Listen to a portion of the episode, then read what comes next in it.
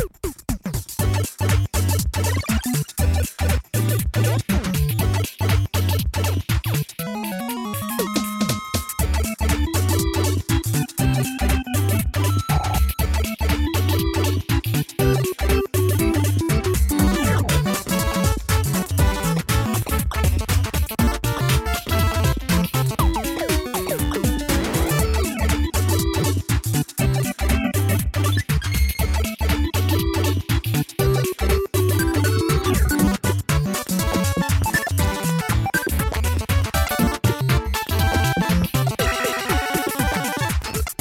Hallo allemaal en welkom bij de 44ste N1 podcast en we nemen dit op op 23 december 2017. Ik ben Daan Koopman en met mij is dus de kerstman en het rendier Nathan en Bas. Wie is de kerstman? Eh, dat mogen jullie zelf bepalen.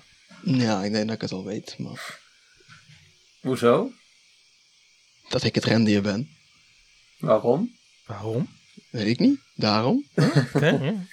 Nou, ik zit nu Beetje- wel in be- een mooie Beetje verkouden, Zelda rode neus en zo. Mm. Ah, misschien. Ja. Eh, ik- Volgens mij wil Nathan gewoon het rendier zijn, ik snap het wel. Dat kan ook. Ik snap het wel. ja. Nou, oké, dat is mooi. Dan ben ik het rendier. Nou, dat is, dat is bij Kijk, deze besloten dan Dat, dat is hartstikke alvast de eerste overwinning van vandaag. Ja, geweldig. Eh, vandaag is meer een casual aflevering. We hebben niet echt een draaiboek of zo. Eh, we gaan gewoon praten over dingen die we willen bespreken. Ehm, dus we gaan gewoon een rondje af. En ik denk dat Bas mag openen. Ik mag openen, wauw. Yes. Dan ga ik eh, oude koeien uit de sloot halen. Oh, mooi. want jullie hebben het er vorige week eh, over gehad. Eh, The Legend of Zelda Breath of the Wild DLC. Yes. Ik ben er momenteel mee bezig eh, in naam van eh, N1 zelf. En ja, ik heb een beetje een gedeeld sentiment. Het is, eh, ik vind Breath of the Wild, eh, voor alle duidelijkheid, ik vind het een super spel. Ik vind hem, ik vind het een hele frisse insteek. En het is natuurlijk een beetje praten over iets wat in maart, april actueel was en nu eigenlijk weer terug. Eh, maar juist ook omdat Breath of the Wild zo groot was, zo compleet was en eh, ja, eigenlijk heel veel verschillende facetten bevatte, heb ik een beetje het gevoel dat de DLC dat daar een beetje in moet tussen wringen. Vooral omdat eh, in Breath of the Wild zelf voor mijn gevoel heel veel vrijheid zat. En bij mij staat heel veel vrijheid eh, ook wel gelijk aan weinig structuur. Hè?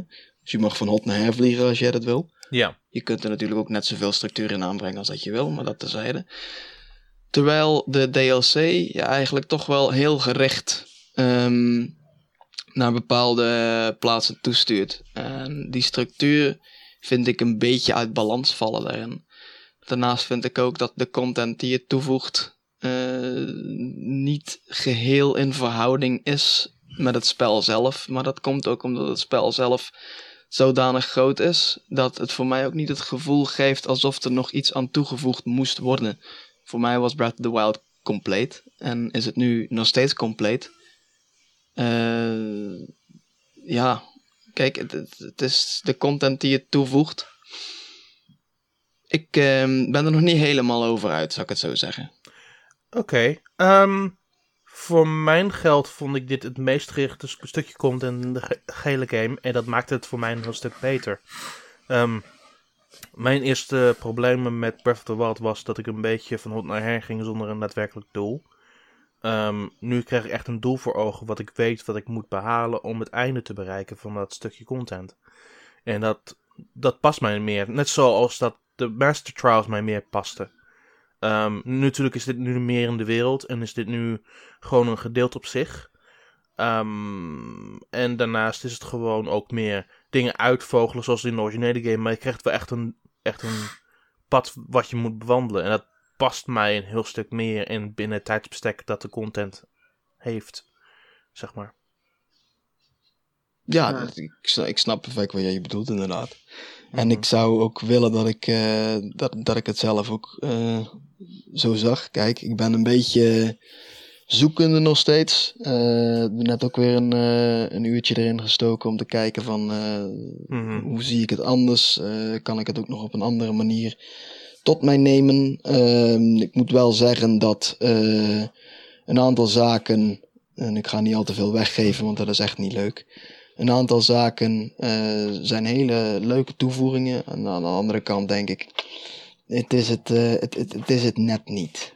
Het, uh, vooral ook de uiteindelijke reward na uh, de bladen van de uitverkorenen. Ik, nee, ik weet het niet. Dat is, dat is Maar heb je de, content nu uitgespeeld of niet? Ik eh, ben met de, de ballot uh, van de uitverkorenen ben ik uh, aan het einde, ja. Al de rest moet ik dan nog in terughalen. Dus hetgeen wat dat de eerste DLC toevoegen. Dan moet ik zelf nog een beetje okay. behalen en dergelijke. Um, het is, voor mij was het belangrijkste namelijk gewoon de tweede DLC. Hè? De ja, of the Champions, Ballade van de Uitverkorenen. Omdat dat de grootste was. Uh, in principe ook gewoon een groot stuk verhaal uh, toevoegde. En dat heeft ook de grootste reviewwaarde. In mijn ogen. Al de rest is content. Eigenlijk gewoon, ja, voor het overgrote deel uitrusting inderdaad een aantal trials en hier en daar. Dat is ook wel. Trials zijn, eh, best, zijn duren ook best wel lang hoor. 2,5 uur volgens mij zoiets. Um, en daar had ik ook wel een hele goede tijd mee. Maar mhm. het is. uiteindelijk gaat het voor mij om. Natuurlijk, Ballad of Champions. Natuurlijk had ik meer verhaal verwacht. En daar ben ik ook wel hartstikke mee eens. Maar tegelijkertijd heb ik zoiets van. Het ging gewoon van hop naar her en het stopte nooit. En het voelde, het voelde alsof voor mensen die de game begrepen, voelt het gewoon als een hele mooie extra richting het einde toe. En je krijgt ook meer, een beetje meer achtergronden door de diaries die over in de wereld verstopt zitten en dat soort dingen allemaal. Dus ik vond het allemaal wel prima op zich. Ik, maar zijn... ik, ik snap daarin perfect wat hij bedoelt. Ja. ja. Maar uh, zijn jullie niet een heel ander type gamer? Want volgens mij is, is je insteek, is jullie insteek gewoon anders. Ja, oh, maar ik, ik, voor mij is het gewoon van ik verwacht dingen die er niet zijn. Niet, niet zijn. Want ik had niet verwacht dat ze dingen toevoegingen voegden aan de wereld, behalve de dungeon zelf. Dat had ik al een klein beetje zien aankomen. Dus ik had zoiets van, nou, het wordt weer even een mooi avontuur in de wereld die ik al iets van 100 uur heb gespeeld. Ik ga er weer terug in en zie wat mij te wachten staat. En ik heb precies gekregen wat ik wilde. Ja, en ik ben inderdaad meer een persoon die uh, eh, DLC toch wel wat meer uh, wat, wat, wat meer zaken zoekt dan alleen uh, content toevoegingen en dergelijke. Als het bij mij gaat over story DLC, dan verwacht ik daar ook een, een heel nieuw, een heel, nieuwe pers een heel nieuw perspectief op het verhaal dat bestaat. Of een heel nieuw perspectief op een verhaal dat ermee verband houdt. Ik neem uh, graag als voorbeeld, dat is misschien geen goede, omdat dat uh, toch wel de, ja, voor mij de koning is binnen DLC en uitbreidingen. Dan val ik weer terug op mijn uh, ja. Oblivion en Skyrim van Bethesda. Ja, ik blijf dat de manier vinden waarop uitbreidingen uitgebracht moeten worden. Als je kijkt naar wat Shivering Isles deed voor Oblivion. zeg maar, Bethesda is ook wel een heel, apart, een heel ding apart, want die maken al een geringe tijd meer echt open wereld games die echt uniek zijn sinds 2011. En dit is voor Nintendo, is dit op zich nog vrij nieuw gebied. Um, daarna snap ik het allemaal wel. En natuurlijk, opnieuw, ze gaan niet dingen toevoegen aan het spel wat er, niet, wat er niet is. Want dat hebben ze nog nooit met DLC gedaan binnen Nintendo. De enige uitzondering die ik op kan verzinnen is Mario Kart 8. Ja. Ja. ja als ik terugkijk naar alle Fire Emblem DLC, natuurlijk voegen ze personages toe, maar ze voegen geen support conversations toe. Ze voegen geen um, unieke dingen toe. Ze voegen alleen nieuwe elementen toe die al in het spel zitten. En dat is het gewoon het merendeel van de DLC dat Nintendo doet. En de enige onverwachte wending was gewoon Mario Kart met Link en de Animal Crossing Villagers. Ja, maar als we nou gewoon Zelda op zichzelf bekijken. En um, ik heb het Zelda nog niet gespeeld. Ben ik heel eerlijk in. Ja. Maar wat ik ervan hoor van jullie. Is um, dat deze DLC eigenlijk meer uh, lineair is. Klopt dat? Ja, en, en, en 11 van de 12 trials die je in de wereld doet zijn heel erg puzzle-based. Ja. Ja. Ehm, terwijl eh, Bas is volgens mij meer een, eh, een explorer. Als- hè? Klopt dat? Ja, dat klopt. Dat is hetgeen wat ik zoek in dergelijke games. Open world games zijn voor mij explorations. Altijd. Dat is... eh dat is bij mij met heel veel van die, van, die, van die open world games inderdaad. Dat je erop uit kan trekken, nieuwe dingen kunt ontdekken. En op het moment dat ik eh, een DLC voor mijn neus zie, die inderdaad niet al te veel toevoegt, eh, zichzelf afspeelt in dezelfde wereld, waar ik eigenlijk al 80, 90 procent van, van ontdekt heb, dan vind ik dat gewoon heel jammer. En dat is, eh, ja, ik weet het niet. Ehm, nogmaals, de vergelijking trekken inderdaad, misschien is dat geen goede, maar op het moment dat je kijkt naar Oblivion en de Shivering Isles, dat is een totaal nieuw gebied eh, wat daar is toegevoegd. eh, met Ja. totaal verschillende, eh, een totaal andere omgeving, totaal verschillende personages. Ehm, dat was verfrissend. Datzelfde geldt met Dragonborn voor Skyrim. Dat ook opnieuw weer een eiland toevoegt. Met weer totaal andere personages, totaal andere omgeving en een volledig andere insteek. Dat zijn zaken eh, waar ik in DLC naar op zoek ben. En persoonlijk, eh, oké, die zijn dan in verhouding zijn die een stuk duurder dan een 20 euro eh, DLC Season Pass ding. Wat je voor Breath of the Wild moest kopen. Dat is ook wel zo. Maar aan de andere kant vind ik ook niet dat. vind ik het moeilijk om te beoordelen of de DLC voor Breath of the Wild het ook effectief. eh, ja, het ook effectief waard is. 20 euro, dat is 33% van wat het spel Breath of the Wild zelf oorspronkelijk eh, kostte ja. en nog steeds kost. Ja, tegelijkertijd ga ik wel het, opnieuw het argument geven dat ik dit al, dat alles van beide DLC packs vind ik de meest stukken gerichte content van de gehele game. En daardoor maakt het voor mij een heel stuk aangenamer. Want voor mij, ik vond het door de open wereld leuk, lopen helemaal niet het leukste gedeelte van Breath of the Wild. Nee, maar eh, kun- kunnen we zeggen dat eh, met deze DLC dat Nintendo misschien een beetje terugvalt in eh, de structuur van de wat oudere Zelda games? Gewoon hè, de, de games voor de Wii en de Gamecube. Ja, ik denk ja, het wel. Ja, een klein beetje, ja, zeker. Ja, dus ehm, ja, ben jij een, een fan van, van die Zelda games, eh, Bas? Juist wel. En toch Juist mis je wel. toch. Dus eigenlijk is het een beetje je, je verwachting die, die verkeerd was. Je, je Hetgeen, eigenlijk weet je wat hetgeen is? Op het moment dat je een. eh, ik vind de vergelijking trekken tussen de oorspronkelijke Zelda games en Breath of the Wild vind ik heel moeilijk. Vooral omdat eh, het, het- in principe het enige wat dat er verband houdt met elkaar, dat, is de, dat zijn de personages. Ehm, Dat zijn de. eh, dat is een beetje het verhaal. Het verloop van het verhaal is op Mhm. zich ook weer redelijk vergelijkbaar. Je hebt een beginpunt en een eindpunt dat redelijk goed overeenkomt. Ehm, en daar houdt het wel mee op. En ik weet niet of dat het een goede zet is geweest van Nintendo om te zeggen van kom, eh, we voegen dat oude sentiment toe aan een game die eigenlijk totaal niet eh, diezelfde opzet volgt. Misschien Ja. hadden ze het beter in, eh, hadden ze het beter complementair kunnen zien dan dat het er haaks op zou staan. Want voor mij voelt het er nu inderdaad alsof het er haaks op staat. Omdat die structuur wordt toegevoegd aan een game die, waarbij bewust die structuur, eh, men heeft daar bewust die structuur laten varen.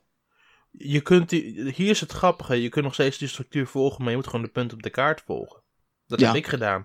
Ik heb bijna nog nooit ehm, te veel afgeweken van het pad. Natuurlijk ben ik heb wel een beetje afgeweken voor de shrines. Maar ik heb daar ook wel een beetje hulp bij gehad om alle shrines te vinden. Ik heb niet het allemaal op eigen kracht gedaan. Want daar had ik gewoon de lust en de zin niet zo voor in. Ja, maar goed, dat is misschien weer pers- personal preference. Maar ehm, wat nou als je de DLC op zichzelf zou zien, eh, Bas? Want eh, je plaatst het nu de hele tijd in die wereld. Maar als je zegt, Mhm. nou, die DLC op zichzelf. ehm, hè, eh, het is een lineair ding, dat weten we nu. Eh, hoe kijk je er dan tegenaan? Ik vind de content die het zelf toevoegt, vind ik origineel.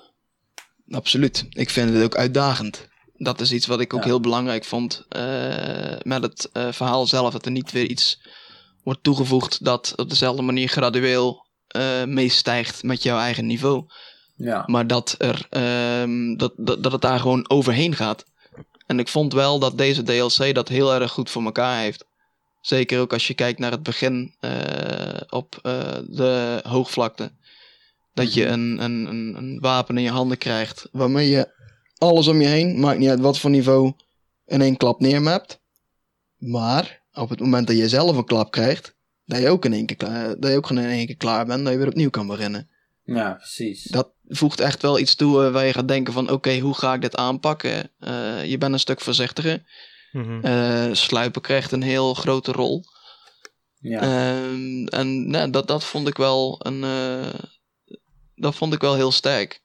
Ik vond het alleen wel jammer dat dat op een gegeven moment weer eh, veel minder werd. Inderdaad, gewoon met shrines chasen en dergelijke. Dat, ja, dat, eh, dat was een beetje spijtig. Maar dat, Ja. ik vind, als ik moet kijken naar de content die het zelf toevoegt, los eh, van de content die al bestond in de basisgame, dan, dan is dat zeker voldoende. Ja ah ja. de manier waarop het vervolgens in het spel zelf staat, is een ander Ja. verhaal. Dat vind je jammer, ja. Dat is vervelend, ja. Dat, eh, dat stoort wel in de flow. Mhm. Ja. Nee, duidelijk. Tja. Oké. Eh, heb je nog wat anders om te bespreken, Bas? Je hebt nog ongeveer, zeg maar goed, 10 minuten tot 15 minuten over. Ehm, nou ja, dan, hebben, dan zou ik even willen kijken naar het nieuws eh, dat mij eh, nogal nostalgisch maakte. Oké. Van afgelopen donderdag. En dat zijn de, de trailer die is verschenen van Bridge Constructor Portal. ja, ik weet het niet, maar dat, dat, dat is iets wat iedereen kent Lemmings. ja.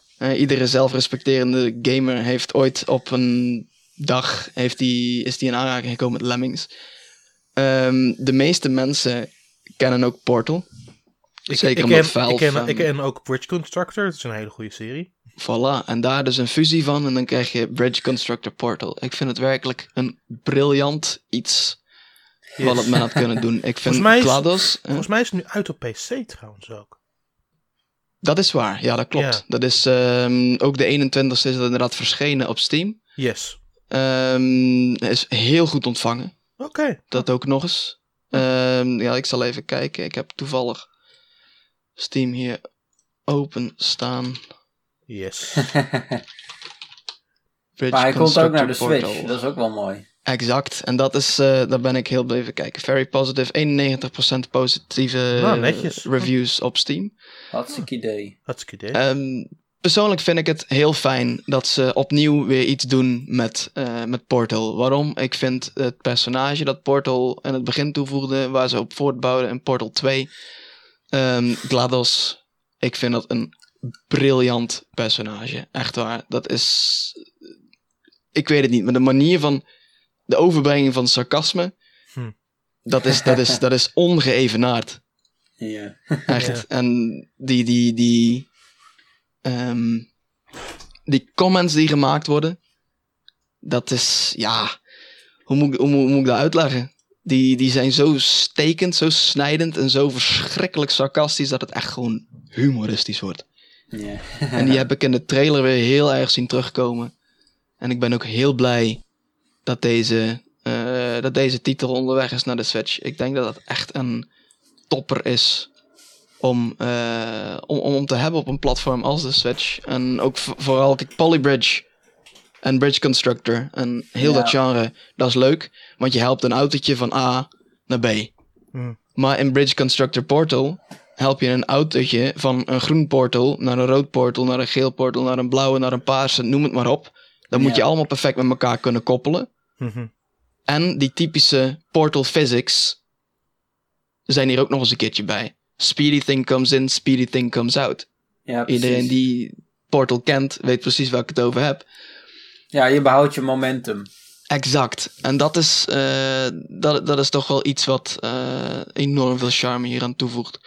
en dan nog een leuk eh, iets daaraan vast. Deze game komt naar de Switch. Inderdaad, waarom blijft deze niet Steam-only?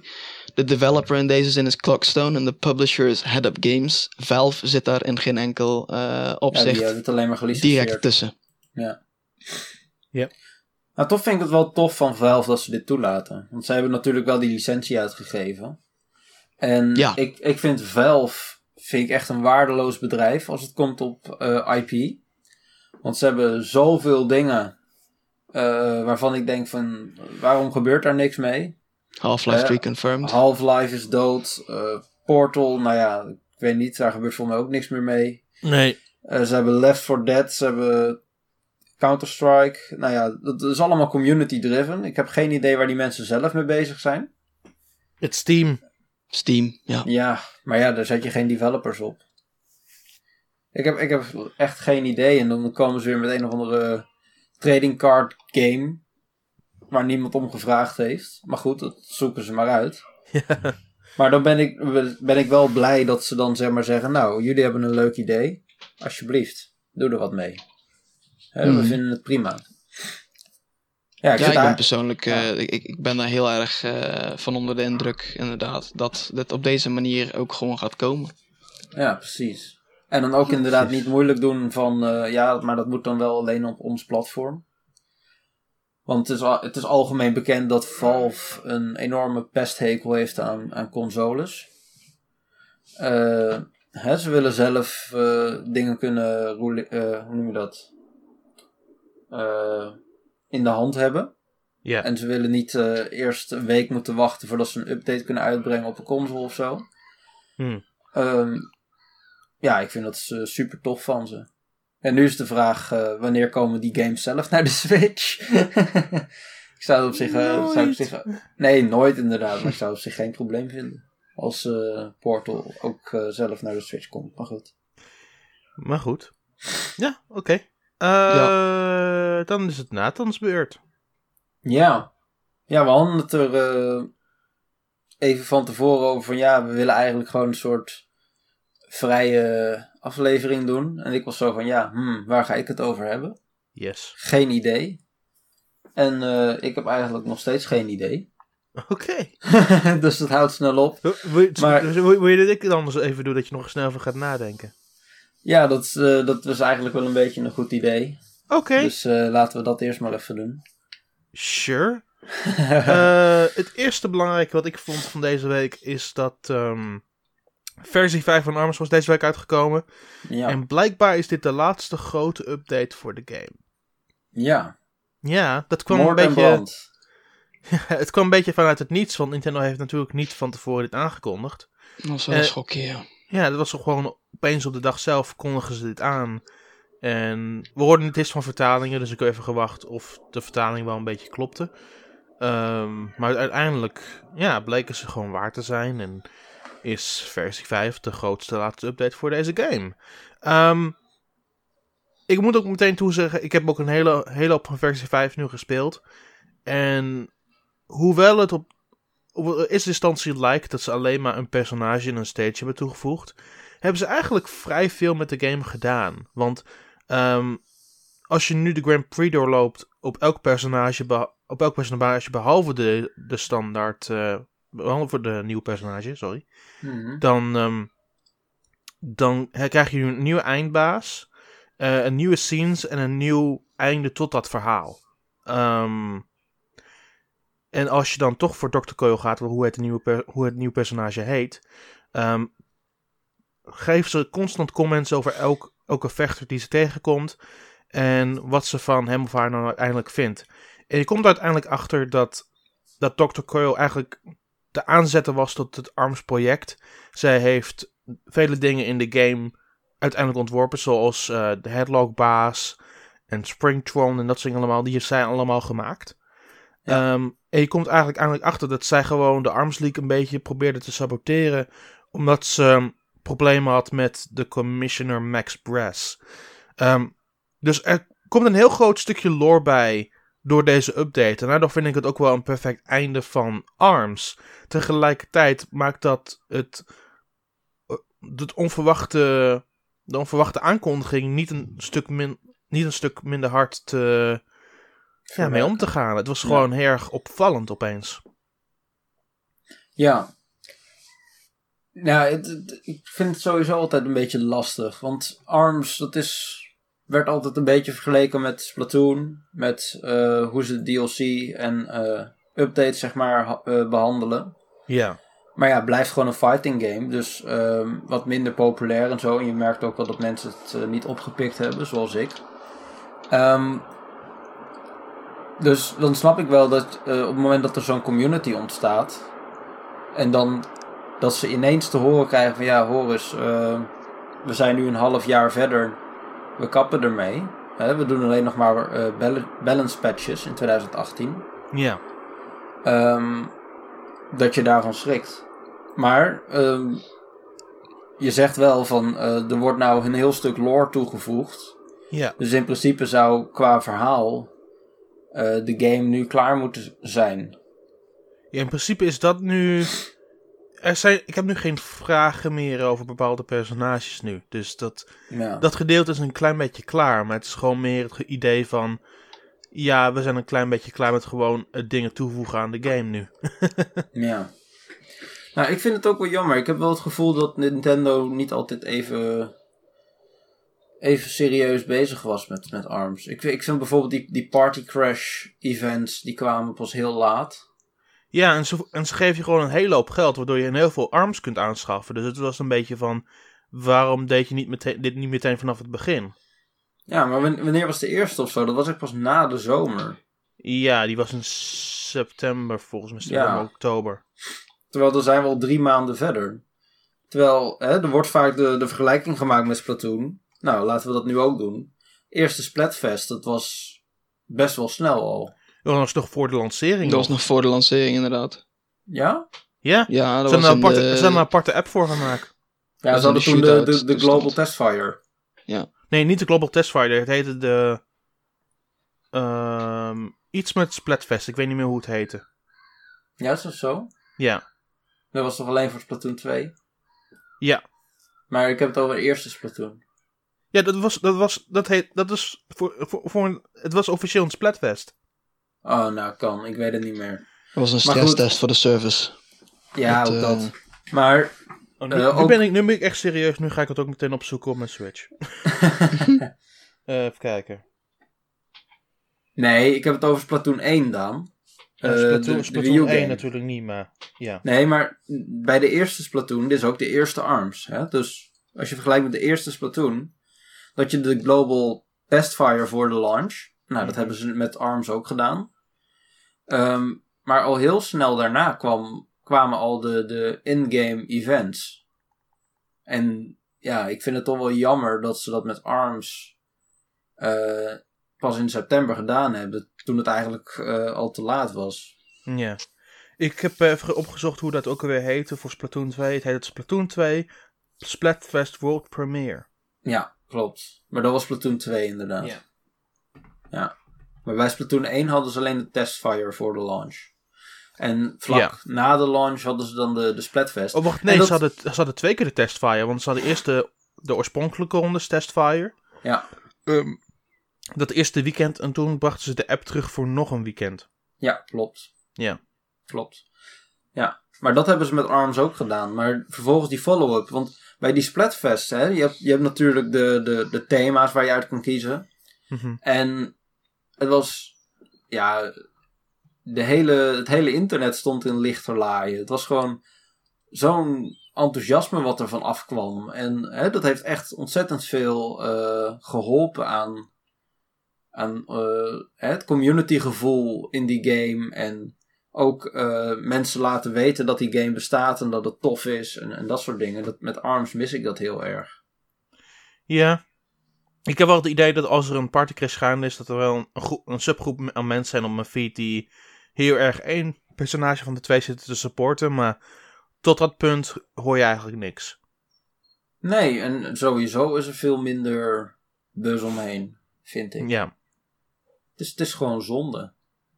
Dus ja, ik ben ook wel benieuwd ook. wat ze, wat ze in de toekomst gaan doen met ARMS. Want je zegt, eh, qua lore en dat soort dingen is het wel compleet. Mhm. Ehm, Natuurlijk staat die ehm, op 26 januari op EVO Japan. Japan. ja, Ehm, en ik ben benieuwd hoe dat gaat lopen. En of er daadwerkelijk ook internationale spelers op afkomen. Want er staan een hele hoop van die mensen staan in de top 10. mhm. Maar voor de rest moet het een beetje afwachten. Ik denk dat het daarna een beetje voltooid verleden tijd is.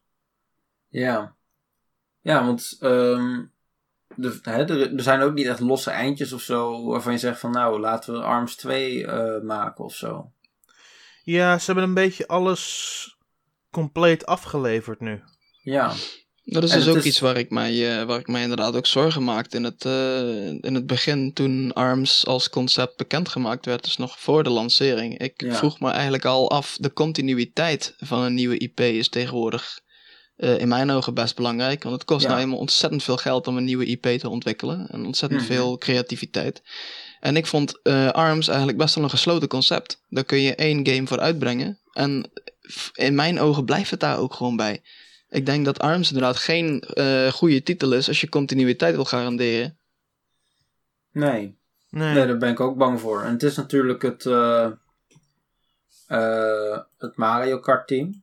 Nou ja, we hebben nu Mario Kart 8 Deluxe gehad. eh, wat, minder, wat minder tijd kost natuurlijk om te maken dan een gloednieuwe Mario Kart game.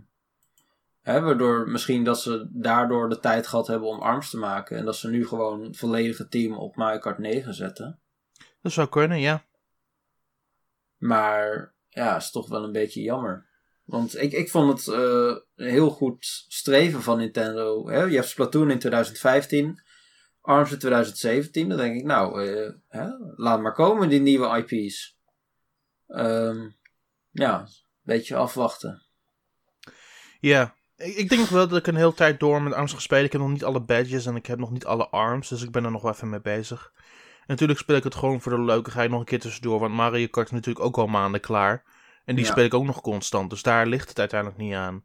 Het ligt nu Nee. puur of, of er mensen zijn om te spelen. Of ze interesse hebben om te spelen. En dan zie ik wel hoe het gebeurt, wat er gebeurt het komende jaar. Maar Ja, als het op content aankomt, is het nu wel klaar dus. En dat is het wel het belangrijkste punt nu. Ehm, ik vind het heel moeilijk om te zeggen wat er nu gaat gebeuren. Eh, daar ben ik wel, Ja. Dat vind ik wel het belangrijkste om te zeggen. Ik denk dat... ehm, Natuurlijk blijft er gewoon een patch uitkomen, want er is natuurlijk net een nieuw personage uit, dus we moeten nog dingen, bepaalde dingen balanceren, en voor, namelijk haar, haar arms. Ehm, Mhm.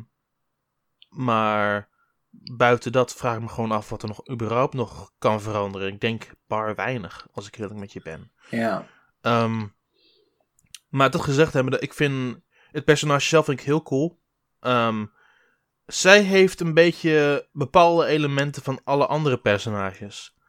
Zij heeft een snelle dash. Zij heeft, ze kan over de air bewegen, een beetje zoals Twintel. Ehm mhm. en zij gebruikt gewoon de technologie van, ehm, van dat wapen, van die headlock, ehm, voor grabs en dat soort allemaal. Wat het een heel gaaf personage maakt met heel veel opties en mogelijkheden. Ik vraag me af of ze een beetje overpowered is, maar dat zie ik dan in een paar maanden. ja dat, dat wilde ik eigenlijk net gaan vragen. ja. Maar ehm, ze heeft wel hele goede, interessante dingen die, die voor en tegen haar werken. Want als ze, als ze door de air beweegt, is ze super langzaam. Waardoor ze ook wel heel makkelijk kan, geraakt kan worden. ja, Ehm, dus als je een, iemand hebt met een goede sprong, zoals Springman, die vliegt daar gewoon direct terug naar de grond heen. Ja. Maar goed. Ehm, er is een oplossing voor elk personage nu. En dat vind ik ook wel een belangrijk ding om te melden. Ik denk dat het spel zelf op zichzelf op een goede plek zit. eh, waardoor het moeilijk is om een extra personage toe te voegen die de balans heel kan houden. Ehm, Mhm. Maar natuurlijk had ik misschien twee of drie extra personages nog wel verwacht voor het einde. Maar dit voelt een beetje opeens. En dat vind ik dan wel een klein beetje. Jammer. Het stoort mij een klein beetje. Maar goed, dat, eh, dat ben ik. Ja, en misschien dat ze nog extra stages hadden kunnen toevoegen. Ja, maar ze, doen, ze gooien meestal steeds dus samen met een personage. Omdat, dan, omdat ze hun habitat willen laten zien. Bijvoorbeeld met deze laten ze ook het, het lab zien waar zij al die technologie heeft gemaakt. Ehm, Oh ja. Dus ik denk dat je niet zomaar een stage kan toevoegen zonder dat je ook een personage toevoegt. Dus dat Ja. gaat wel heel erg met elkaar samen. Ja. Ja, oké, dat is fair. Ja. Ehm, Nou, dat was de ARMS update. Of updates voor nu. Ja. Eh, een ander ding eh, waar ik het over wil hebben is games die ik deze week heb gespeeld. Want we hebben het een klein beetje over dezelfde DLC gehad. Maar ik heb natuurlijk ook wel een aantal games gespeeld, hoor. Echt waar. oh, nou, vertel. Eh. Eh, de eerste game deze week is Brawlout. Rollout, yes. Ehm, en ik ga meteen heel eerlijk zijn. Ik vind het niet zo'n geweldige game. Ouch. Vertel. Ehm, in eerste instantie lijkt het natuurlijk heel erg op, op een Smash Brothers. Eh, wat mensen natuurlijk willen, want ze willen natuurlijk Smash Brothers op een Switch waar je overal mee naartoe kan gaan en mee kan nemen. Mhm. En sommige, een paar, ik heb sommige mensen zien oppakken als een Smash Brothers replacement voor, voor het moment. Ehm, maar eerlijk gezegd, ik kom er niet in. En dat heeft met meerdere dingen te maken. Ik vind dat eh, de mechanics van het merendeel van de personages bijzonder veel op elkaar lijken. Echt belachelijk veel op elkaar lijken. Ehm, Hmm. In mijn optiek van de, wat zal het zijn, 12 personages die er zijn, spelen er maar 5 echt origineel. Ja, te veel clones. Ja, er zijn echt te veel clones in dit spel en ze sorteren sommige aanvallen en gooien ze op een hoop en dan matchen ze weer met elkaar met, voor een nieuw personage en het werkt gewoon niet hier. Het is gewoon te duidelijk. Ja. Ehm, als je daarnaast ehm, interessante stages verwacht. Nee, het zijn, gewoon het zijn gewoon allemaal ongeveer zoiets als Battlefield. Ehm, er zijn niet echt meerdere platformen binnen een stage. Of unieke dingen waarmee ze doen. Er zijn ook geen ehm, voorwerpen of zoiets waar je mee het nog interessanter kan maken. Nee, het zijn gewoon. Eigenlijk gewoon constant alleen maar een soort van een Battlefield stage. Ehm, en het gaat snel voorbij en dat vind ik nogal een positief ding. Ehm, maar je merkt daarna niks van online wanneer het gewoon constant laggy is de hele week door. En ik vind het een beetje op hetzelfde niveau als Super Smash Bros. Brawl was op Wii.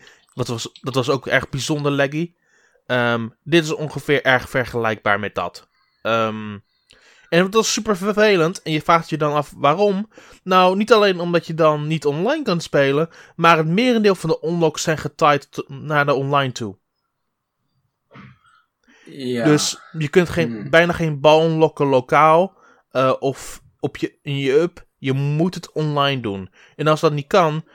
Weet je wat? Dan heb je een probleem. Want dan kun je het merendeel van het spel ook niet zien. Ja, dus... Hmm, ja, nee, dat is wel een beetje jammer. Ehm, Hmm. Ik vind het. Ik bedoel, het is 20 euro. Het is niet het duurste. Voor lo- lokale plek kan het best leuk zijn. Maar opnieuw, het merendeel heeft gewoon mee te maken dat je dingen moet unlocken via de online. En als het niet kan, dan vind ik dat een klein beetje not done. Ja, ze proberen volgens mij juist met die unlocks mensen naar online toe te trekken. Precies. Dat zou, ja. in principe, dat zou toch niet nodig moeten zijn met een multiplayer game als dit? Ja. nou, sorry, Smash, maar- de- Smash deed het ook. Dus ik, vraag, ik vind het niet echt een probleem dat, dat deze game dat ook doet. Nee, oké, maar ik bedoel, als je kijkt naar Maar, dan een moet, tijd, een maar tijd wat belangrijker deze, dan ding is dat de online gewoon goed moet zijn. Dat is het niet. ja, maar dat, dat, dan heb je een probleem inderdaad. Ja, dan heb je een groter probleem, naar mijn optiek. Over, ik, vind, ik, ik, vind, ik, eh, ik vind het een beetje vreemd dat een, eh, een game die zich eigenlijk grotendeels baseert op multiplayer, op deze manier mensen naar de multiplayer moet lokken. Dat is, eh, ik weet het niet, dat vind ik eigenlijk een beetje zorgwekkend. Hmm. Nou ja, de ellende is natuurlijk met multiplayer games dat je meer spelers nodig hebt. dus eh, op het moment dat er maar tien mensen zijn die tegelijk online willen, dan, hè, dan eh, kun je ook niet echt matchmaken of zo. Dan, dat is de ellende met die, met die indie games die online multiplayer hebben. Dus dat ze gewoon hele kleine Ja. spelerpools hebben. Ja, het is Ja. wat het is. Ehm, ik probeerde echt tijd te geven en kijken of ik het leuk vond. En het resultaat was gewoon een dikke nee. Ehm, ja. Hm. En het is zo- zo- zoiets van... er zijn zoveel multiplayer games op Switch. Waarom zou ik mijn tijd besteden aan eentje die ik niet leuk vind? Ja. Ehm, Ja, en dat is nee. gewoon het voornaamste. Er, er is gewoon ontzettend veel keuze als het op lokale multiplayer aankomt. En deze werd ontzettend gehyped door mensen van... Oh, dit wordt geweldig. Mensen gaan het hartstikke leuk vinden en zo. Ik vind het helemaal niks waard. Het is helemaal, het is helemaal geen bal aan. Sorry, maar Ja. dit is gewoon zo. Misschien nog een, eh, een leuk eh, weetje in dit geval. Brawlout is op Steam ook beschikbaar, maar nog steeds als early access game. Yep, Hmm. yep. Dat is ook frappant. En hier wordt het gewoon als een volledige game verkocht. Ja. En wat is het bedrag waar je dat hier eh, op Steam betaal je er 8 euro voor momenteel met een min 60 eh, sale. Ik vind dat wel veel zeg. Ja, Dan heb je 20. Oh, maar hij is wel eh, in de korting, hè? op Ja, het was 20 euro en dat gaat er nu naar 8. Ja, maar dat is een tijdelijke en op korting. Switch is het nog steeds 20 euro. Dus, Ja, dat bedoel ik. Dus ja, Nee, dat is een tijdelijke korting. ja maar- oké, dat is iets wat Steam altijd doet natuurlijk. Ja, Het feit dat Ja. die nog steeds op early access staat op Steam vind ik een. eh, dat vind ik wel apart. vreemd. Dat vind ik wel heel erg vreemd. Ja. Maar sowieso, met de Switch eh, zijn we. Want ik doe natuurlijk die downloadpost eh iedere week. Ja, Er zijn best wel veel eh, indie games die gewoon al jaren op, op Steam, zeg maar, verkrijgbaar zijn. Of op mobile, die dan nu eh, naar de Switch komen. Dat je denkt Mhm. van... Hier heb ik nog nooit van gehoord. Ehm, nou laat ik het zo wat- zeggen. Heb je ooit gehoord... keuze? Ik ga, eh, ik ga het even spinnen in iets positiefs. Heb je ooit gehoord over een game genaamd Crawl? Nee, ook niet. Eh, Crawl is een van de games die ook deze week zijn Ja, uitgekomen. dat, dat, ja Ehm, maar, zeg maar voor die tijd wist ik, kende ik het helemaal niet. Maar ehm, ik vind deze game een van de leukste multiplayer games. die ik eh, in een tijd gespeeld heb.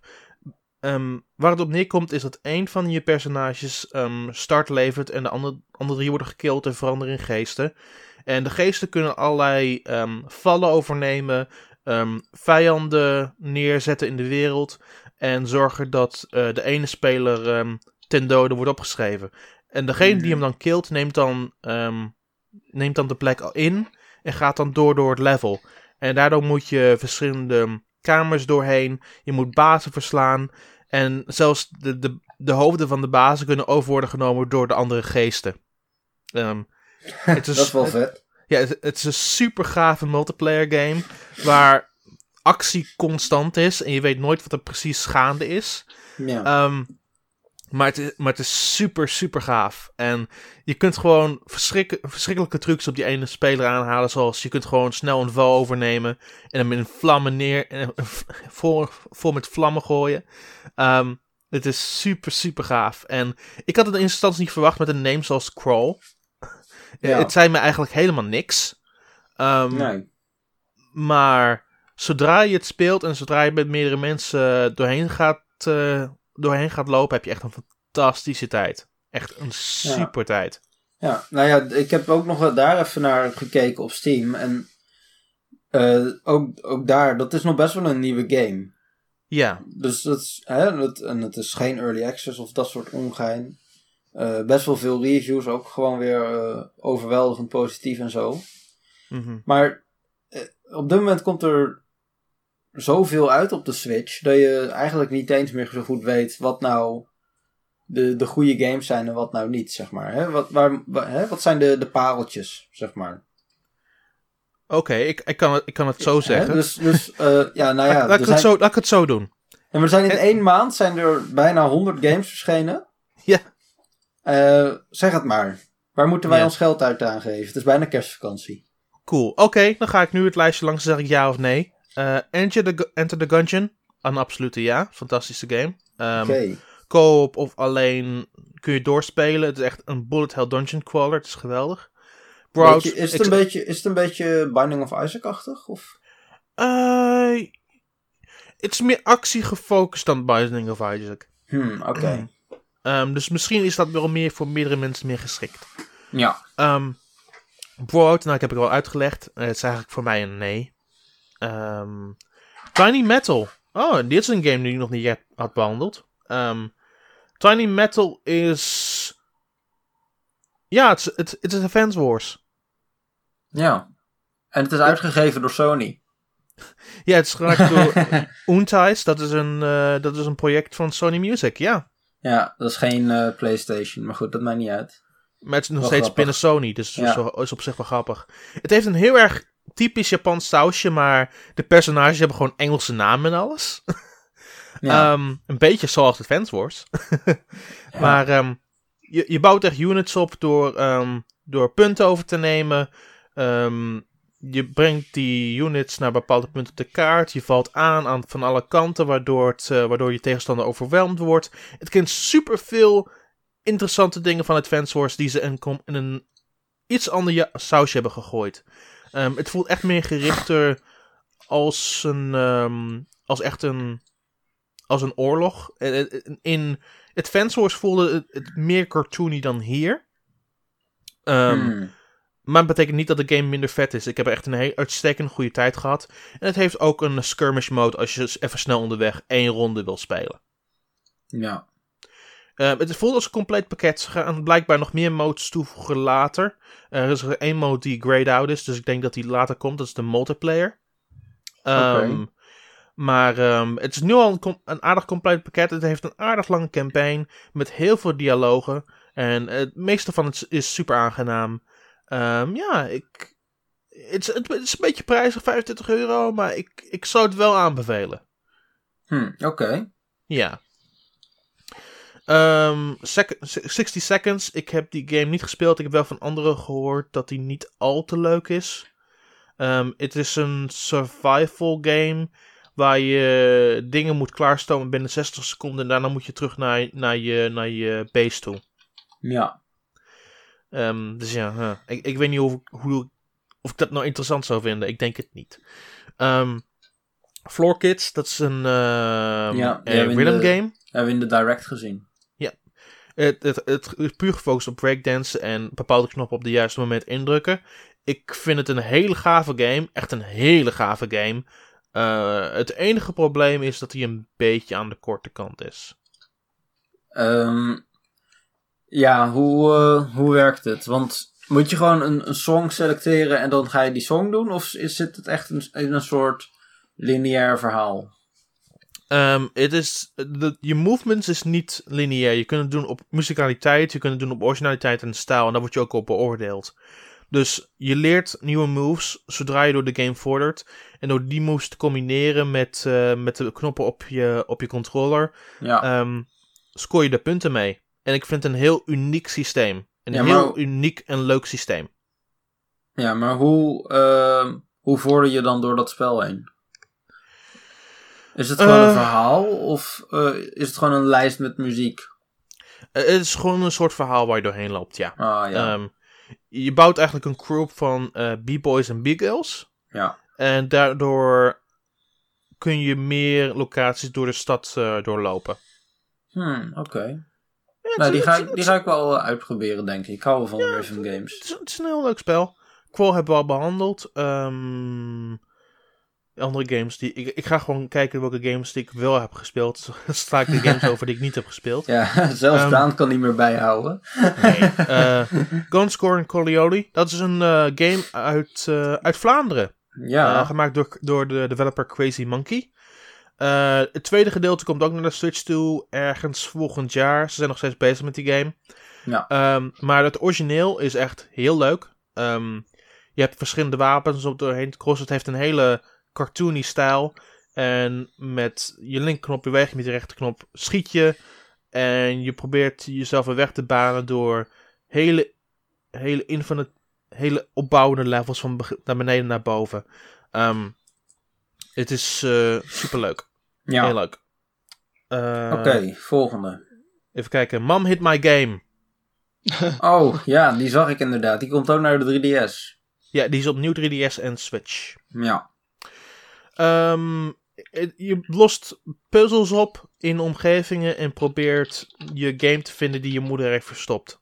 En het is maar 5 euro. Ik vind het heel erg aandoenlijk en grappig.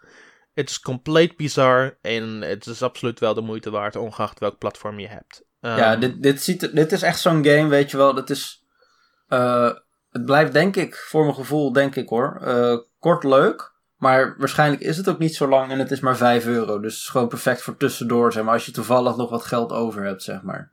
Sure, Dat, ja. dat, is, een, dat is een beetje het, het gevoel dat ik kreeg bij die game. Ik deel het Ehm, sentiment ook wel, ja. Ja. Puzzle Box Maker van B+. Nou, ehm Nathan, jij kent wel de, de developer B+. Ehm, nee, maar ik weet wel dat volgens mij had, ehm, nog voordat de Switch gereveeld werd, hadden zij al gezegd dat ze deze game naar de NX zouden brengen. Oké. Staat mij bij. dat was echt heel vreemd. B goed. is een heel interessante developer. Eh, zij doen al volledig alleen maar dingen op Nintendo hardware sinds de, sinds de Wii-dagen. En zelfs die dagen maakten zij WiiWare games. Zij zijn altijd iemand geweest die digitale games uitbrengen. Hm, Dus op, op, dus op, dus op Wii, DSi, 3DS. Ja, En sommige van de games zijn goed, sommige games van, waren een heel stuk minder. ja. Wat ze hebben gedaan met Puzzle- Puzzle Box Maker, wat de vervolg is op een 3DS-game. Ehm, zij hebben gewoon alle gameplay-stijlen van al hun vorige games genomen en het samen in één pakket gegooid. En wat ze daarmee doen is, je bouwt of je speelt levels. Eh, en deze kun je online verkrijgen, deze kun je zelf maken, deze kun je vanaf de game selecteren. En dan Mhm. kun je verschillende modus in spelen. Zoals er is een runner modus, er is meer een puzzle-based modus, er is een action platformer modus. En Oh. het, het grappige is dat ehm, voor lokale, lokale multiplayer, als je het ondocked speelt, kun je de tablet gewoon op een tafel neerzetten. Je kunt gewoon beide kanten kun je, heb je gewoon een eigen scherm. Huh. Grappig. Ja. Maar, Er is- ehm, Er is er maar één mode in dat spel wat ik niet geweldig vind. Dat heet ehm, Claw, waar je munten moet, op- moet het grijpen en naar een bepaald punt moet brengen. Dat vond ik het enige onderdeel wat het niet geweldig was. ja. Ehm, en daarnaast is met eh, de creation tools gooit het objecten gewoon random in die wereld zonder dat je enig manig idee hebt waar het precies eindigt. Voor de rest vind ik het wel een geinig spelletje. Ja, maar je- is het nou een soort verzameling van die games of is het alleen maar we pakken de elementen en we maken er een, een, iets nieuws van? Ja, ze hebben eigenlijk gewoon alle elementen genomen van de vorige games en er gewoon iets nieuws van meege- meegedaan. Ah ja, dus het is geen compilatie. Het is geen compilaties, eh, want ze- ze bouwen eigenlijk gewoon levels en ze hebben dan ook tools waarmee je gewoon je eigen levels kan bouwen en op verschillende manieren kunt spelen op de manier dat jij het fijnste vindt. Het is wel geinig. Ik eh, vond het wel leuk. Hm, oké. Ehm, voor een lokale multiplayer is het wel goeie- dikke- pret. Ehm, eh, vorige week hebben we het gehad over The Next Penelope. Dus nogmaals, die Ja. game moet je spelen. Het is een heel leuk spel. yes. Ehm ten slotte hebben we. Ja, dit is de laatste die waar ik het over kan hebben. Dit is Arcade Archive versus Super Mario Bros. Ja. Dit is wel een speciaal dingetje, toch? Ja, dit is de eerste keer dat versus Super Mario Bros. uit is gekomen op een, eh, op een home console. Of überhaupt Ehm. een eh, dedicated gaming system. Wat is anders dan Super, versus Super Mario Bros? Een hele goede vraag. Al had ik hem al zelf al een klein beetje gesteld. Dus, eh. Ehm, First Super Mario Bros. ehm, is de arca- arcade versie van, van het originele spel. Hier hebben ze nieuwe levels aan toegevoegd. Ze hebben al- al- bepaalde levels hebben ze eruit gehaald en veranderd met andere levels. En sommige van die levels kwamen ook uiteindelijk terug in The Last Levels of Super Mario Bros. 2 in Japan. Ehm, daarnaast is het zo dat alle warp, warps zijn nu compleet anders. Ehm, dus de tweede warp, dus een 4-2, gaat nu naar wereld 6. Ehm, Ja. Dus je wordt verplicht wel een stuk te spelen van het spel. En het uiteindelijke doel is om meer te scoren dan je tegenstander of hoger te scoren dan ieder, ieder ander op de leaderboards. Ja. En het, dit kun je do- door gewoon levels uit te spelen, door punten te verzamelen, kun- door munten te verzamelen. Dus je kunt het spel wel heel gemakkelijk uitspelen door gewoon de warps te gebruiken. Maar of dat het slimste is, dat, dat is niet per definitie het geval. Want uiteindelijk gaat het wel om je hoogste score. En Ja. natuurlijk kennen het eh, de, de, de reguliere dingen van alle andere arcade archives, waar je echt puur voor je score kan gaan in de score caravan. Of de standaard mode kunt spelen met één of twee personen. Ja, ze proberen echt die arcade ervaring eh, terug te brengen met die leaderboards. Zo van, hey, dit is het ultieme doel. Hè, Ja, zoals... met, met Arcade Archives is dat cool, want de rechterkant, wat normaal een border is in de reguliere spel, laat dan zien hoe hoog je klimt met je score in, in de online leaderboards. Dus dat is wel geinig. Oh ja. Ja. Oké. Ja, ik, ik vind het wel leuk. Het is zeker de Ja. moeite waard als je, als je daar interesse in hebt. En ehm, het is 7 euro. En dat mag misschien wat prijs zijn, maar dat zijn alle arcade archives. En ze voegen ook wel dingen toe die het maar de moeite waard maken, zoals die online play en wat heb je. Ja. Ehm, en daarnaast is de arcade versie natuurlijk veel meer uitgebreider dan de originele Super Mario Bros. game. ja. Nee, tuurlijk. Ha, oké. Dat is het wel ehm, wat ik gespeeld Dat is het wel heb. voor deze week. Ja. Ja, ik zit, ik zit even te kijken of ik iets anders heb gemist. Voor het moment niet. Ik heb nog dingen op de 3DS spelen die ik nog niet heb aangeraakt. Ik heb nog steeds niet Ma- Mario Party de Top 100 aangeraakt. Ja, ik, weet- ik, Eh. weet nooit, ik weet niet echt zo goed wat ik van die game moet vinden, als ik heel eerlijk ben. Ik heb dat is nog... een hele goede vraag. Ik kan het je geen antwoord op geven. Nee, nee, ik heb hem ook nog niet gekocht. Maar dan denk ik van, het zijn de 100 tofste minigames van de Mario Party serie. Dan denk je, wow, super vet. Maar dan vervolgens zetten ze het op de 3DS en...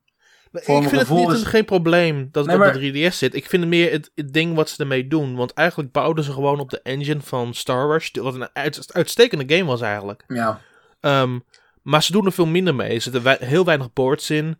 Eh, de opties zijn een heel stuk minder. Dus zelfs in dat opzicht vind ik het een slechte 3DS-game. ja nee, maar Mario Party is natuurlijk voor de multiplayer. En dan kijk ik van, ja, wie van mijn vrienden speelt er nog op de 3DS? En dan vrees ik dat ik de enige ben.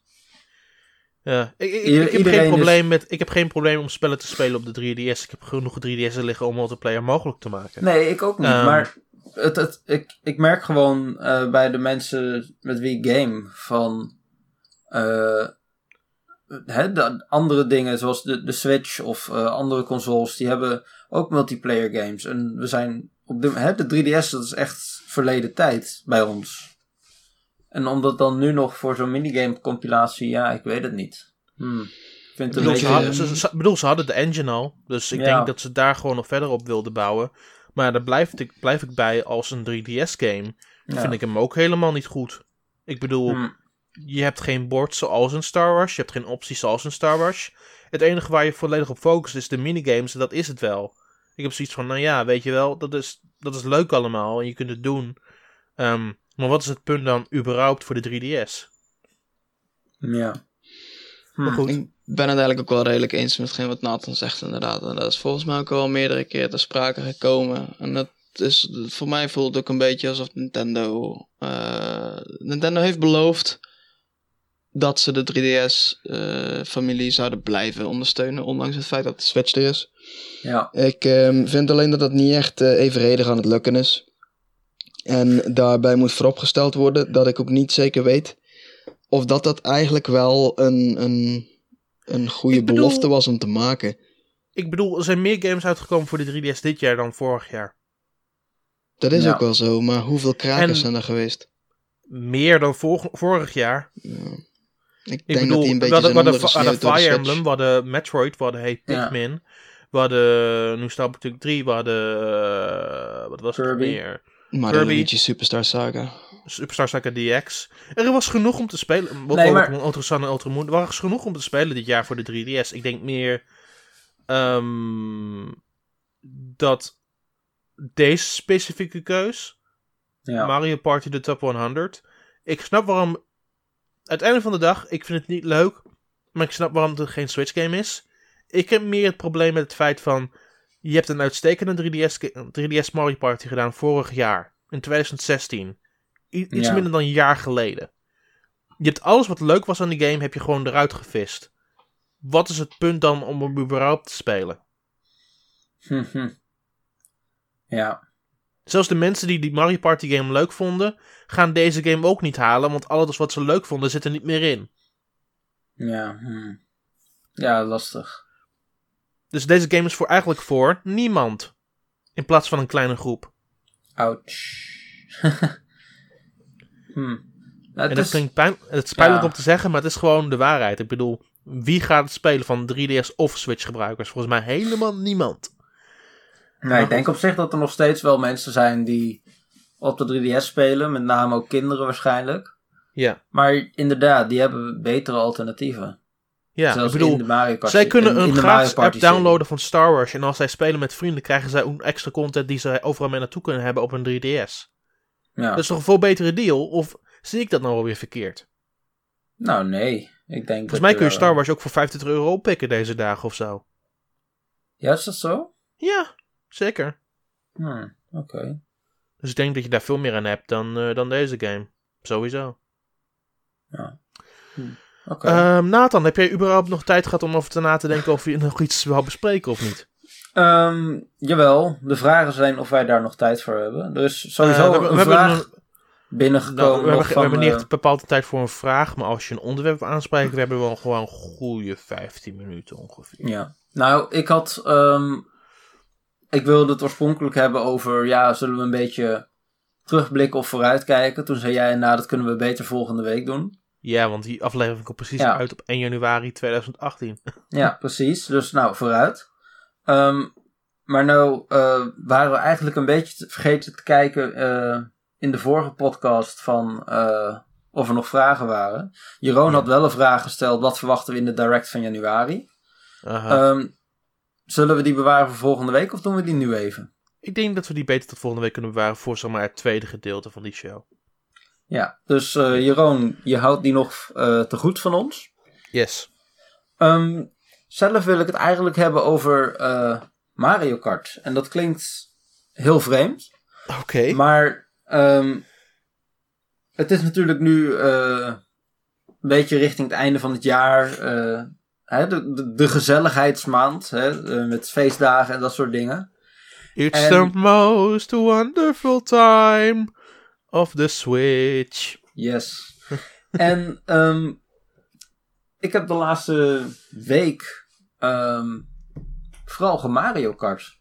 Ik heb eigenlijk eh, ik heb, ik heb, eh, een aantal games gekocht. Ik heb natuurlijk eh, Xenoblade nog lang niet uitgespeeld. You're the problem. Ik heb, yep, en ik heb eh L.A. Noir nog liggen en, en nog een aantal games. Oh ehm, nee. Maar ik heb vooral Mario Kart, want het, het, het blijft gewoon zo ontzettend toffe game dit. Eh, Mario Kart dacht deluxe om, om samen te spelen. Iedereen kan het met de Switch. Het brengt echt het beste in de Switch naar boven, vind ik. We hebben het toen eh, in die reviewperiode ook gespeeld. Het, Ja. eh, het is gewoon ja, zo'n gezelligheidsgame. Je, je pakt de, de, de Joy-Con, die doe je los. Hier, alsjeblieft. Twee switches, local multiplayer. En je kan met vier mensen kun je gewoon spelen. Mhm. Dat is, ja, nee, dat is het enige wat ik gespeeld heb afgelopen week. Oké. nou ja. Ja, nee, maar ik vond het, ik, het is de eerste keer dat ik de, de Switch op die manier gebruikt heb eigenlijk. Huh. Want eh, tot nu toe was het altijd eh, online of eh, als ik dan naar een vriend toe ging om te gamen. specifiek, weet je wel. Maar niet zo van, oh, eh, we zijn nu met een groep mensen, laten we een spel gaan spelen. Hè? Laten, we maar, laten we gaan Mario karten, en dan op die manier, zeg maar. Ja. Dat vond ik. eh, terwijl de Switch daar echt uitstekend voor leent. En je ziet wel in die reclamespotjes en zo. Maar dan denk je, ja, dat is leuk voor reclame. Maar het, gebeur, het gebeurde nou ook gewoon, zeg maar, echt. En toen dacht ik zo wow. Dat is eigenlijk wel echt Je bent. Nintendo Karen. Ja, precies. Dus dat wilde ik toch even delen. Ja, het is, eh, het is een beetje een kort onderwerp. Maar ik heb verder ook, eh, ja, zoals Dat ik je, al zei, dat niet je, dat je, je wilde delen dat je eigenlijk Nintendo Karen bent geworden. ja, precies. ja. Ehm, Maar deze, Misschien- deze kerstvakantie eh, gaan we gewoon lekker verder, joh. Is nou, gaan we, ik, ik, we- lekker gezellig. Dan gaan we dat doen. Sure. Ja, Spelen wat Mario Kart. Krijgen we wat mensen samen. Vind lijkt me wel een goed idee. ja. Sure.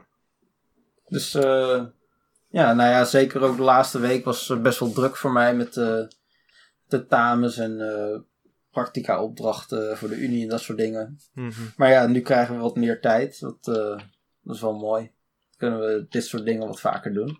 Yep. Ehm, iets wat ik nog... De, de minister, je hebt nergens meer iets om over te praten, of niet? Ehm nee, ga maar door hoor. Ehm, ik heb deze week een controller binnengekregen van een controllermaker van 8-bit Do. Oh ja. Dat, Dat zijn de- die, eh, die NES-controllers, toch? Nee, dat zijn die Super Nintendo-achtige controllers. Oh met, ja. met twee sticks, met eh dubbel schouderknoppen en de gyro erin. Ja. De, de 8-bit Do SF30 Pro Gamepad. En die eh, gebruik ik voornamelijk nu voor Switch. Hm. En ik vind hem geweldig.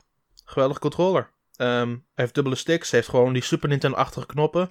Eh, dubbel schouderknoppen aan beide zijden. Het, het, het recharged via USB-C, zoals met Switch-onderdelen. Ja. Ehm, het is gewoon een heel gaaf ding. Ehm, het is gewoon makkelijk om mee te nemen ook. Dus ik denk dat ik, eh, zodra ik meer onderweg ben en de Switch nodig heb, dan neem ik in plaats van een Pro-controller, neem ik deze mee, denk ik zo. Ja, is die zo lekker? Ja, hij is wel erg lekker. Hij heeft ook gewoon de home-knop en een ehm, opnameknop. Het heeft gewoon alle knoppen die je nodig hebt. Alles. Hm. En ehm, hoe, ver- hoe verhoudt hij zich tot de originele SNES-controller? Ehm, de knoppen aan de rechterzijde voelden precies als een NES-knoppen. Het zijn gewoon hele glanzende knoppen met een, eh, waar je echt je vinger eigenlijk overheen legt. En dan Mhm. ver- zich, de, zich verspreidt over die knop heen. En dan heb je de D-pad die ontzettend veel lijkt op een Super Nintendo D-pad. Ja. Ik Hoe vind je een- de, de ergonomie? Ehm, eh, ja, het is een Super Nintendo controller. Je moet een beetje weer herleren hoe je dat ding vasthoudt. Als je dat al een tijd niet meer hebt gedaan. Maar zodra Oh, je, je je plek hebt gevonden, dan, ehm, dan ligt hij wel gewoon rustig in je handen zo. En ik Alright. kan hem gewoon ook gewoon lekker weer in mijn linkerkant pakken en dan gewoon weer wegleggen. Zoals, niet zoals de Pro Controller. Want Ja. echt een heel dun en flexibel ding vind ik. Ik vind wel dat, eh, dat die oude controllers, die zijn altijd een beetje clunky. Je merkt gewoon dat de, de ergonomie eh, van controllers door de jaren heen echt flink verbeterd is. Dat is waar. Al vind ik de Super Nintendo controller nog wel een van de betere van, oude, van vroeger hoor. Mm, ja. Ja. Maar dit, maar dit Ja, voelt ik- wel lekker in de hand zo, met twee sticks hier op, eh, in, de, in het midden zo. En dan de controle hier, en dan de knoppen hier rechts en dan de, de D-pad links. Het voelt wel lekker in de hand zo. ja. Nee, ik weet niet. Ik vind het eh, met die oude controllers, dat blijft altijd een beetje een raar dingetje. En de, het, het scheelt heel erg met de SNES-controller dat die natuurlijk nogal rond is. Ja. Maar Het is, niet, bijvoorbeeld... het is niet hoekig zoals de NES. Het Nee, is- precies. Nee, en eh, ik vind de, de Nintendo 64 controller vind ik op zich ook niet heel vervelend liggen in de, in de hand. Oké. Maar eh, een mensen heel die raar lopen... ding. Ja, het blijft een raar ding inderdaad. Maar ja. Ja. Maar de, ik, ik vind bijvoorbeeld, eh, mensen lopen altijd zo enthousiast doen over de Gamecube controller. Maar dat vind ik nou echt een onding. Echt waar? ja, dat Serieus? vind ik, eh, vind ik, eh, ik weet niet. Het, eh, Huh, dat is waar. ik heb vroeger nooit een Gamecube gehad. Huh. Dus Daar zal het aan liggen dan. Nou ja, maar dat maakt dan niet uit. Dat, eh, dat houdt dus in dat veel mensen dat vooral nostalgisch vinden blijkbaar. En, eh, Ik, ik vind het gewoon een fijne controller. Voor mij heeft het niks met nostalgie te maken. ah, Voor mij was de. Gamecube controller de eerste ergonomische controller die ik in mijn handen had. Oké. huh. En dat, eh, ik denk dat was in dezelfde periode als de PlayStation 1 Twee. of 2? Twee. 2. Ja. Voor, Ja, voor nee. mij begon het met eh, mijn eerste aerodynamische controller vond ik de, de Neo Geo controller. Hmm. Nee, ik vind, ik vind bij de, bij de Gamecube controller vind ik de schouderknoppen eh, heel goed. Hè? Die, die, die zijn echt heel mooi meegebogen, zodat kun je lekker je vinger inleggen. Ja. Maar ik vind, ik vind de rest van de controller vind ik een beetje meh. Het is, het is te breed. Ik, is- ik denk met mijn favoriete controller van alle tijden is de, ehm, de Sega Saturn controller. Hmm. Kijken Oké. hoe die er ook weer uitziet. Die, die was, die was ongelooflijk dynamisch voor de tijd, want het kwam gewoon in de generatie van de Nintendo 64 en zo. En ik Ja. vond het, zelfs de PlayStation controller vond ik niet echt fijn. Maar de Saturn controller lag gewoon meteen goed in de handen bij mij. Oh ja. Ah, maar Ja. Die, ziet, die ziet er ook wel een beetje uit als de basis voor de, voor de huidige generatie controllers. Ah, ja, Oh ja. re- redelijk eh, datzelfde design als een, als een Xbox One controller nu heeft. Ik vind de Switch controller en de Pro controller vind ik ook eh, zeer goed liggen. In de hand. Eh, de, de, de knop op de linkerzijde voelde ook een heel stuk dynamischer. Ehm, en je had ook een veel meer rondere controller met een control stick en dan zes knoppen voor arcade games. Ja, En die ehm control stick voelde echt heel erg als een, ehm, als een eh clickie. Dus hij beweegt meer rond. Hij, je voelde echt ook eh, echt helemaal rond bewegen. Het voelde een heel stuk fijner in de hand zo. En ja. het design was niet geweldig. Maar het was wel een opstappunt naar de toekomst. Nee, maar ik vind, ik vind juist die, die controller met die zes arcade knoppen vind ik... eh, hè, die, die ziet er voor mij... Daar zie ik echt wel de, het design in terug van, eh, van hedendaagse controllers, zoals ik al zei. Ja, zeker. Nou, Ehm dat maar ja, ik, ik, ik ik, heb voornamelijk ehm rond zitten spelen met die 8-bit Do. Het, is- het is een heel fijne controller. Ehm, nou, dat is mooi. Maar opnieuw, het is iets wat ik vooral ga meenemen onderweg als ik de Switch meeneem voor een lange treinreis of zo. Als ik naar Amsterdam ga en ik zit gewoon in zo'n internationale trein, dan zet ik het gewoon neer en pak ik die controller erbij en dan speel ik gewoon zo voor die twee uur.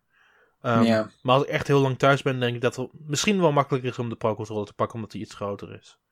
Ehm, maar goed, dat is het wel voor deze week. Ja, We willen jullie allemaal bedanken voor het luisteren. ja, vrolijke kerstdagen. Hoewel Vrolijke kerstdagen. de meeste mensen na de kerst zullen luisteren, denk ik. Maar Ja, wie weet. en, al, en alvast een gelukkig nieuwjaar, want we, nee, je ziet in de volgende aflevering pas op 1 januari, dus eh, Ja, nou dat kunnen we... fijne, dan- fijne we- jaarwisseling we alvast. kunnen- Letterlijk tot mensen volgend dan- jaar, hè? ja, kunnen letterlijk tot volgend dan jaar. nog eh, eh, gelukkig nieuwjaar wensen, natuurlijk. Ja, maar dan, daar hebben ze de jaarwisseling al gehad, zeg, je, zeg maar. Ja. Nou, hopelijk hebben ze dan al hun vingers nog. Hopelijk hebben jullie dan al jullie vingers nog. Yes. Is wel handig tijdens het gamen namelijk. Ik wil het zeggen. Ja, precies, precies, precies. En anders Eh, is blijf- er nog altijd motion control. Blijf Ja. in één volgen voor het laatste nieuws, voor recensies, voor andere dingen, zoals oude afleveringen van deze podcast en wat dan nog niet meer. Nogmaals want- bedankt voor het luisteren. Recensies, En- hè? Dus we hebben, we hebben goede games en, eh, en slechte games review, toch Daan? Dat is waar. Tot ziens allemaal. Hij wil het er niet meer over hebben. Goed. Later.